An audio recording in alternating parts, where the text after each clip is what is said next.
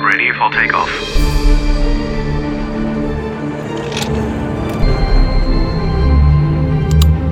Luftraum, der Luftfahrt-Podcast mit Christopher Scheffelmeier.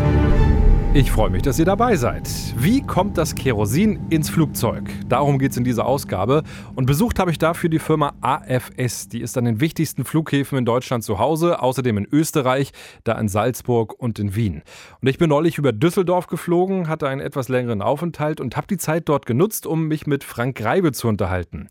Der ist dort am Flughafen in Düsseldorf Manager Operations bei der Firma AFS und ist mit dafür verantwortlich, dass an absoluten Spitzentagen bis zu 1,8 Millionen Liter Kerosin in die Flugzeuge getankt werden. Bei einem Bäcker, da ist es ja so, der liebt es, wenn es nach frischen Brötchen duftet. Lieben Sie so ein ganz bisschen auch den Duft von Kerosin? Also ich sage jetzt mal, von Liebe möchte ich da nicht sprechen, aber es gehört natürlich halt schon zur Gewohnheit. Ne? Aber es ist, wenn man hier unterwegs ist, es ist wirklich, es ist so ein, das ist ja. irgendwie, es riecht nach Flugzeug. Ja, ja, haben Sie ja direkt gesagt. Also das ist natürlich so, wenn man 30 Jahre hier arbeitet, dann merkt man das nicht mehr so unbedingt, aber äh, man nimmt es schon noch wahr.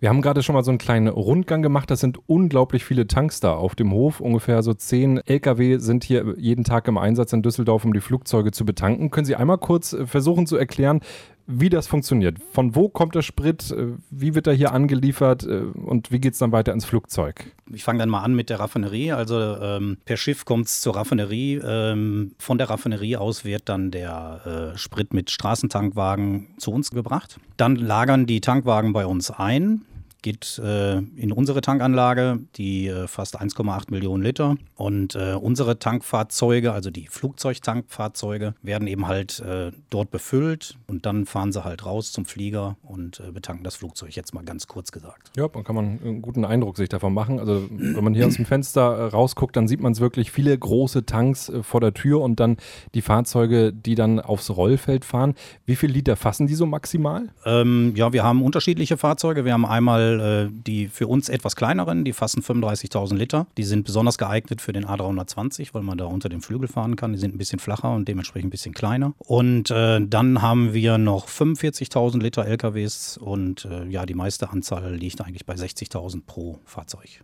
Ganz wichtig, Sicherheit. Ähm, es wird wirklich regelmäßig überprüft, äh, der Treibstoff, ob sich da irgendwie Wasser gebildet hat.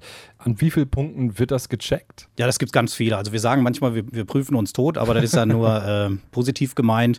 Die Raffinerie äh, erstellt eine ähm, Analyse, ohne die geht gar nichts. Dann werden erst die äh, Tanks freigegeben in der Raffinerie. Das wird dann in die Straßentankwagen gefüllt, die verblombt zu uns kommen, die dann eben halt, bevor sie überhaupt in unsere Tankanlage äh, einlagern dürfen, auch auch äh, sich eine, eine, Qualitätsprobe unterziehen müssen vom Treibstoff her. Ja, da wird eben halt auf Wasser geprüft und äh, die spezifische Dichte wird äh, ermittelt. Und äh, erst wenn unsere Anlage das misst und sagt, das ist okay, das passt, wird es eingelagert in äh, die großen Tanks von uns. Dann wird äh, noch bevor jemals ausgelagert wird aus unserer Tankanlage, wird äh, meistens von den Schichtführern nochmal eine Probe gezogen, wo das Gleiche nochmal alles überprüft wird, mhm. bevor es freigegeben äh, wird, dass es in die äh, Flugfeldtankwagen gefüllt wird. Das passiert dann und ähm, bevor die rausfahren, wird dann nochmal eine Probe gezogen und äh, am Flugzeug selber wird auch nochmal eine Probe gezogen. Das ist wirklich abgefahren.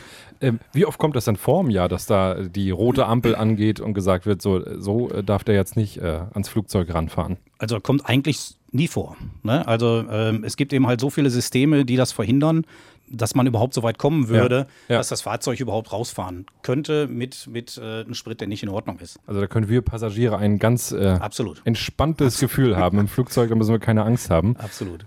Jetzt bin ich äh, hier in Düsseldorf von Hamburg heute früh gekommen, äh, nachher gleich auf dem Weiterflug in Richtung Italien, Olbia und da haben wir schon mal in die Liste reingeguckt äh, bei dem Schichtleiter, der auch so an mehreren Computern sitzt und haben schon mal gecheckt, ob Eurowings da schon was vorbestellt hat. Das ist nicht der Fall, aber es gibt so ein paar andere Fluggesellschaften, Fluggesellschaften, die dann schon mal äh, geordert haben, zum Beispiel äh, Delta, die von hier aus nach Atlanta fliegen.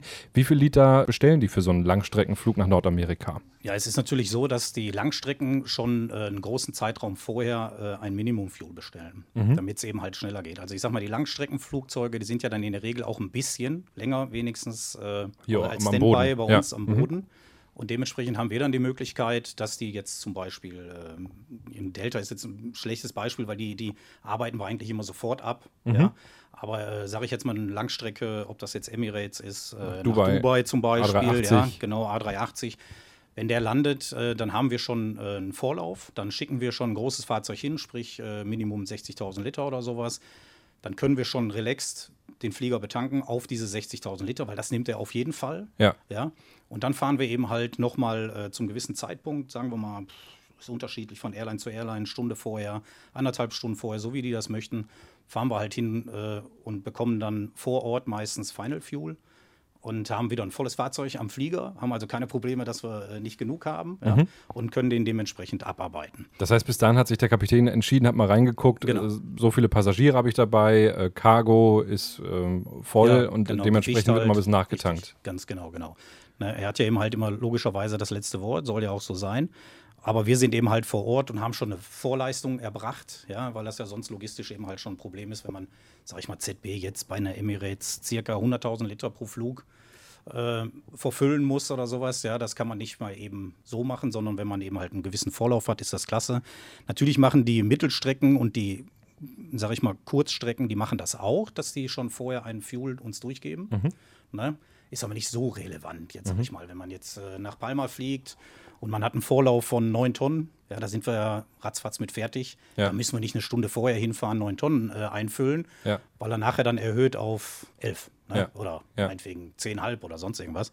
Aber es ist eben halt immer ganz gut, dass wir äh, diese Vorlaufgeschichten haben und der Schichtführer kann eben halt damit viel besser disponieren. Wie ist denn das zum Beispiel, das Flugzeug, mit dem ich heute früh gekommen bin, von Eurowings, also die, die klassische Kurzstrecke, äh, tanken die jedes Mal in Düsseldorf oder kommen die vielleicht auch schon voll betankt dann aus, sagen wir, Hamburg oder vielleicht auch äh, aus Berlin hier mhm. nach äh, Düsseldorf und fliegen dann wieder zurück mit dem Sprit, den sie noch an Bord haben? Also in der Regel, sage ich mal, tanken die an den großen Flughäfen immer. Mhm. Ja, ist eben halt auch, sage ich mal, hängt wahrscheinlich auch mit der Preisstruktur zusammen dass eben halt, äh, sage ich mal, der Preis natürlich am großen Flughafen, wenn die Infrastruktur stimmt, ähm, sage ich mal, die Wege nicht so weit sind, äh, dass die dann an den großen Flughäfen tanken und an den kleineren eher nicht, weil wahrscheinlich der Sprit dann da auch teuer ist. Ist aber nicht ganz so unser Metier, weil wir sind eben halt die Durchsetzer und äh, sind da nicht äh, so involviert an den, an den Preisen. Aber wenn Sie jetzt von Hamburg kommen und der würde selbst nach Hamburg nur wieder zurückfliegen, tanken die hier auch. Es sei denn, ist jetzt, sag ich mal, irgendwie auch wieder wetterbedingt, dass die dann so viel tanken, weil sie Angst haben oder wie ja. auch immer. Ne? Aber es ist natürlich immer besser, leer zu fliegen, weil man oben dann auch Kerosin spart. Ja, genau, da ist halt der schmale Grat, dass die dann sagen, wir wollen natürlich nicht zu viel Gewicht haben, ja. um mehr zu verbrauchen. Andersrum äh, ist es schon gegeben, dass die auch genug Remaining Fuel haben, dass wenn sie nicht landen können, auch noch woanders hinkommen. Also die Sicherheit, die ist da auch gegeben. Sie haben es ja schon gesagt, die meisten Flugzeuge, die hier in Düsseldorf unterwegs sind, das sind äh, Kurz- und Mittelstreckenflugzeuge. Äh, wie funktioniert denn das dann äh, bei der Betankung? Das heißt, der Wagen, der LKW wird einmal voll gemacht und dann fährt der Kollege so eins, zwei, drei Flugzeuge ab und lädt überall so ein bisschen was aus an Kerosin? Also ich würde jetzt nicht sagen, dass das hauptsächlich nur Klein- und Mittelstrecken haben. Also wir haben ja die große äh, Eurowings jetzt, beziehungsweise die Langstrecken von denen ja. zurzeit hier. Also wir haben schon sehr viele von den Fernstrecken, aber richtig als so Frage, ähm, das ist eine Herausforderung halt für den Schichtführer, ähm, dass wir ja eben halt kein Hydrantensystem haben. Also das gibt es ja nur, soviel ich weiß, Frankfurt, München und Dortmund. Und äh, wir haben eben halt hier nur unsere Tankfahrzeuge, wo der Schichtführer natürlich schon, wenn er selbst morgens ähm, die Tankwagen besetzt mit, mit den Leuten und die rausschickt, sich äh, Gedanken machen muss, äh, wie viele Flugzeuge hintereinander äh, schafft er da. Also es ist nicht so, dass man, außer jetzt bei den Langstrecken rausfährt mit einem vollen LKW, das gibt es natürlich, ne, klar, äh, bläst dann eben halt den Sprit rein und fährt dann wieder zurück zum Füllen. Das ist natürlich relativ einfach, aber ansonsten für den Schichtführer sehr schwer bei diesen Mittelstrecken. Deswegen sagte ich das auch gerade mit dem Minimum Fuel. Wenn er da schon an den nächsten zehn Fliegern Minimum Fuel hat, dann weiß er schon, wie viel wird es ungefähr werden. Und dann kann er sich auch schon ausdenken oder auch aufgrund der Erfahrung natürlich her, äh, wenn er den Wagen rausschickt mit so und so viel Volumen, wird er, ich sage jetzt mal einfach Palma schaffen, dann wird er München noch schaffen, dann macht er meinetwegen noch Las Palmas. Ja, das sind Erfahrungswerte, die der Schichtführer dann halt hat.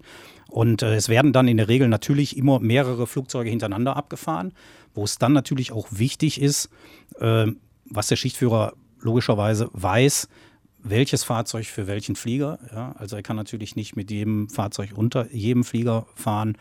Und äh, ja, das ist eben halt eine große Herausforderung, wenn es kein Hydrantensystem gibt, dass er auch beim letzten Flieger noch genug Sprit im Tank hat, ja, um nicht nachher zu sagen, ups, den schaffe ich ja jetzt nicht mehr. Und er muss eben halt natürlich ganz schnell für Ersatz sorgen oder sowas. Gibt es auch, klar. Aber äh, das ist eine Herausforderung für einen Schichtführer, ja. Und das kann ich mir vorstellen, das Gelände ist natürlich riesig hier an so einem Flughafen. Es gibt Sicherheitskontrollen natürlich auch für Lkw. Also das heißt, wenn da mal noch ein paar hundert Liter fehlen, mal schnell hier ins Lager fahren und dann wieder rauf äh, aufs Rollfeld, ist nicht. Genau, also ich sage jetzt mal, äh, je nachdem, wo er dann eben halt ist auf dem Vorfeld, dauert es schon 15 bis 20 Minuten, äh, inklusive Sicherheitscheck, bis er wieder im Lager ist. Ja, ganz zu schweigen davon, dass es dann auch äh, mit Sicherheit 20 Minuten dauert, bis der Wagen wieder voll ist. Äh, da muss der Schichtführer sich natürlich spontan was anderes einfallen lassen. Also klar, wir fahren die Schichten morgens mit 10 und äh, mindestens 10 Mann und abends eben halt mit 8 dann muss er eben halt auf einen anderen äh, Fahrzeug und einen anderen Tankwart zurückgreifen und das ist eben halt dieses kleine Tetris-Spiel, was er jeden Tag spielen muss. Ne? Jetzt sind Sie ja schon viele Jahre im Unternehmen, haben früher äh, auch selbst noch hier die Tanklaster gefahren. Was hat immer mehr Spaß gemacht, die Kleinflugzeuge zu betanken oder mal so einen schönen äh, großen Jumbo-Jet? Ja, früher hat alles unheimlich viel Spaß gemacht. Ne? Also äh, das ist natürlich eine andere Zeit gewesen, also dass man eben halt äh, ja, viel mehr Möglichkeiten hatte und Zeit hatte, äh, sag ich mal, am Flieger zu sein und äh, eigentlich völlig egal, ob eine Langstrecke oder eine Kurzstrecke, das hat alles dann Spaß gemacht. Und äh, ich denke aber mal, dass es den Jungs heute auch noch Spaß macht. Aber die Zeit ist natürlich eben halt eine ganz andere geworden. Also man holt sich ja die Zahlen nicht unbedingt nur vom Kapitän, ne, sondern die, die, die Tankwarte wissen schon, wenn sie losfahren, wie viel der Flug tankt, bevor sie schon da sind, ja, damit sie auch schnell fertig werden natürlich und auch wieder wegkommen und zum nächsten Flieger können. Für uns natürlich auch wichtig. Und früher hat man sich halt noch mit den Crews unterhalten und äh, da hat der Kapitän halt auch gesagt, ja, ich brauche noch 20 Minuten, ich muss erst noch rechnen. Also das war, ja, das, das hat alles Spaß gemacht. Aber ich, ja. ich denke zu wissen, dass das den Jungs heute auch noch Spaß macht, weil auch da äh, für jeden immer eine Herausforderung ist, äh, sag ich mal, zu gucken, dass die Flieger pünktlich äh, den Hof verlassen. Und das ist ja definitiv ein besonderer Arbeitsplatz. Und ich glaube, man kann so. sagen, Sie haben Kerosin im Blut. Denn das haben Sie mir vorhin erzählt. Also Sie hätten es ähm, unter Umständen fast mal zu Wetten das geschafft. Äh, was haben Sie damals für eine Wette vorgeschlagen im ZDF? Oh je, habe ich das erzählt, ne? ähm, ja, das ist wie gesagt, also ich bin 30 Jahre jetzt schon hier und äh, ich glaube, das ist so, ja, Anfangszeit gewesen, vor 26, 27 Jahren. Frank Elsner müsste es noch gewesen sein. Den hatte ich dann mal geschrieben, äh, dass wir es schneller schaffen, eine äh, Boeing 747 äh, zu tanken mit 100.000 Litern als, äh, sagen wir mal, äh, irgendein Rennfahrer mit seien drei bis vier Jaguars an der Tankstelle. Ne? Das war so eine Idee. Ne? Hatte ja. man sich natürlich ausgerichtet. Ich denke, wir hätten gewonnen. Und das wären natürlich äh, ganz tolle Bilder gewesen fürs Fernsehen. Ne? Absolut. Ne?